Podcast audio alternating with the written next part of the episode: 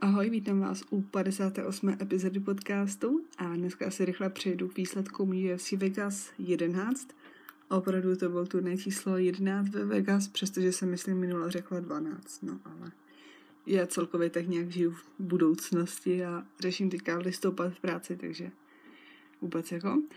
Ale pojďme k těm výsledkům. Tady jsem nem už v prvním kola několikrát soupeře dobře natrefoval a na úplném začátku druhého kola pak posadil Riveru na zadek a po půl minutě byl zápas technickým KO ukončen. A po zápase pak vyjádřil Nem zájem o zápas s Joey Benavidezem, což by mohl být opravdu zajímavý souboj dvou veteránů. V dalším zápase Andrea Jubel celé první kolo zasypával Riveru údery, samozřejmě jinýho Riveru, než byl v prvním zápase. Každopádně, přestože Rivera se od druhého kola více dostával do zápasu, tak si výhru na body nakonec u dvou rozhodčích připsal právě Juvel.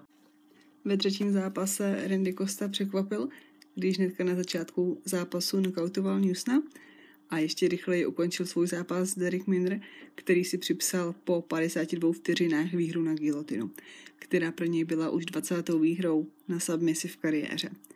V zápase mezi Jessica Rose Clark a Sarou Alpard došlo ke kontroverznímu momentu, kdy Clark trefila koleno na hranici legality, legálnosti, když Alpar padala na zem a rozhodčí zápas zastavil, ale neukončil a pak na základě videa rozhodl, že video ne, nebo ne video, ale že koleno bylo legální. A podle výkladu pravidel Atletické komise v Nevadě by neměl po použití videa v zápase pokračovat. A video by mělo být použito pouze ve chvíli, kdy je zápas ukončený. Nicméně v těch pravidlech ještě nějaká výjimka, že se tohle pravidlo nevztahuje na případy, kdy rozhodčí kontroluje legalitu úderu. A i přes opačný výklad komentátory udělal Tagniory správné rozhodnutí. Nicméně po znovu spuštění toho zápasu, nebo restartu toho zápasu, dostala Alpar šílené bytí a Clark vyhrála jasným technickým KO. A totálně rozbitá Alpar má teďka necelé tři týdny, aby se jí to všechno před svatbou zahojilo. Ale do svatby se všechno zahojí, ne? Tak snad už bude v pořádku. Majha Bueno Silva eh, v prvním kole porazila Maru Borelu na páku na ruku. Hodně podobným způsobem Italka prohrála i v minulém zápase a Borela si teďka připsala už čtvrtou prohru v řadě a je dost možné, že už ji v UFC neuvidíme. Damon Jackson, kterému komentátoři nemohli přijít na jméno, dokázal ve třetím kole dostat možná ztracený zápas na své stranu, když uškrtil Mirsada Bektiče. A pak následovala premiéra Davida Dvořáka, který využil kalfkiky a získal jasnou výhru na body nad Espinozou, ale vzhledem k těm ostatním skvělým zápasům jsem nezaznamenala, že by na sebe strhl jakoukoliv pozornost, přestože jeho tohle výhra na tom Future, Future Prelim, na tom hlavním zápase před zápasu, dostala už na 12, ne, 11. místo žebříčku. Já prostě mám s tou 11 nějaký problém, nevím. Ale, no teď se vám asi to nebude líbit, co řeknu, ale VFC k úspěchu zdaleka nestačí vítězit a jestli by chtěl někdo odporovat, tak ať se mi ozve potom, co Leon Edwards skončí svůj titulový zápas a pobavíme se o tom. Čímž chci říct, že Dvořák má za sebou sice dvě skvělé výhry, ale nikdo o něm neví. A to už má vlastně z logiky, nebo ne z logiky věci, ale to už má od začátku problém s tím, že zápasí v muší váze, která přece jenom není úplně nejpopulárnější mezi fanoušky. Hlavní kartu otevřel Ohland výhrou na body nad Stewartem. Rinde Marcos měla nějaké zatmění mysli nebo co a šla dobrovolně na zem, na zem s Mackenzie Dern, pro kterou nebylo získat výhru na páku na ruku žádný problém, pochopitelně. Johnny Walker se vrátil do zelených políček, když první kole ukončil Ryana Spena údery, přestože chvíli předtím to mohlo být, nebo mohl být zápas klidně ukončený výhrou soupeře. A navíc několik z těch posledních úderů, který Walker u klece dával, byly hodně na hraně legálnosti.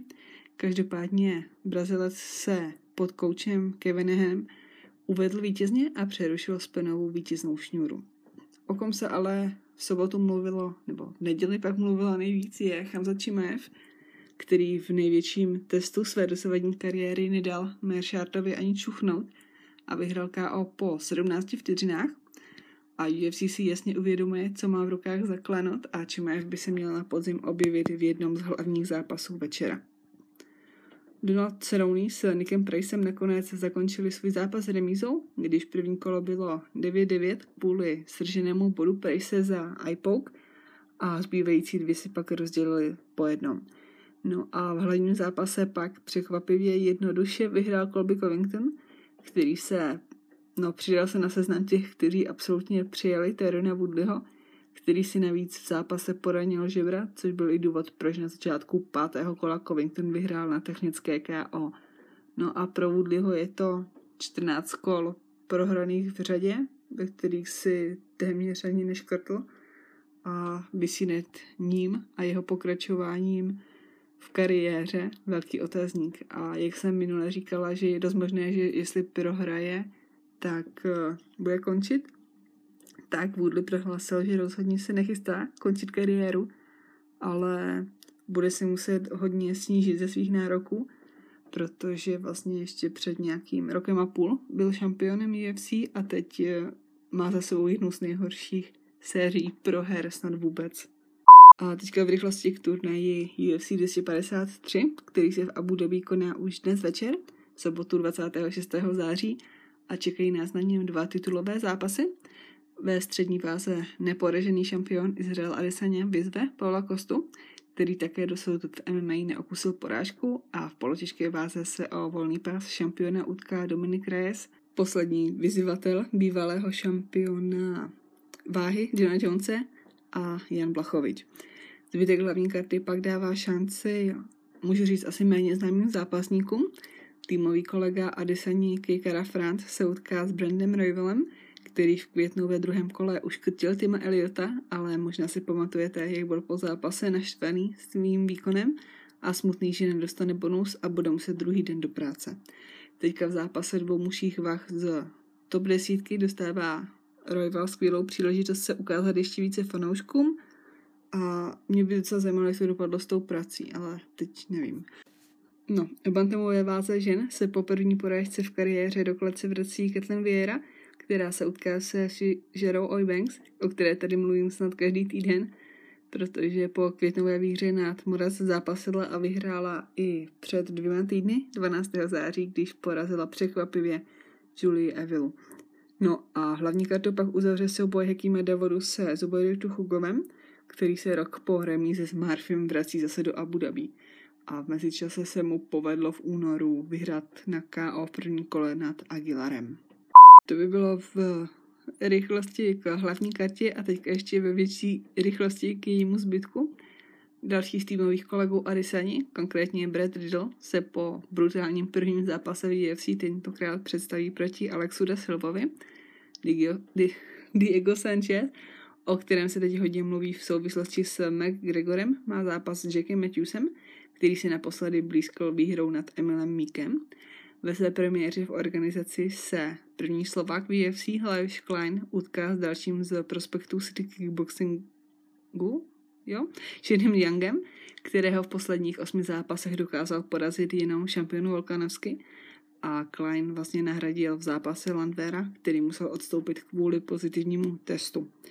William Knight se utká s Alexou Kejmurem, ale já jsem včera v noci zjistila, že Kejmur není Kejmur, ale Čamur, takže s Alexou Čamurem v polotěžké váze. A stejně tak v polotěžké váze nastoupí i Ibrahimov s Markésem, kdy pro Ibrahimova to je pravděpodobně po třech porážkách poslední zápas na smlouvě. No a v těžké váze nás čeká jeden dlouho očekávaný debit, kdy se proti Jeffu Jusovi podstaví poprvé od své výhry The Ultimate Fighteru 28 vítěz té série Juan Espino, který měl vlastně od té výhry před dvěma, snad i možná třemi lety, měl nějaké zdravotní problémy, které mu nedovolily zápasy. No a to by bylo v rychlosti k UFC 253 a já se přihlásím zase za týden, nebo snad už dříve v tom běžném termínu vydání podcastu, ale no uvidíme, jak to dopadne. Mějte se hezky a ahoj. thank you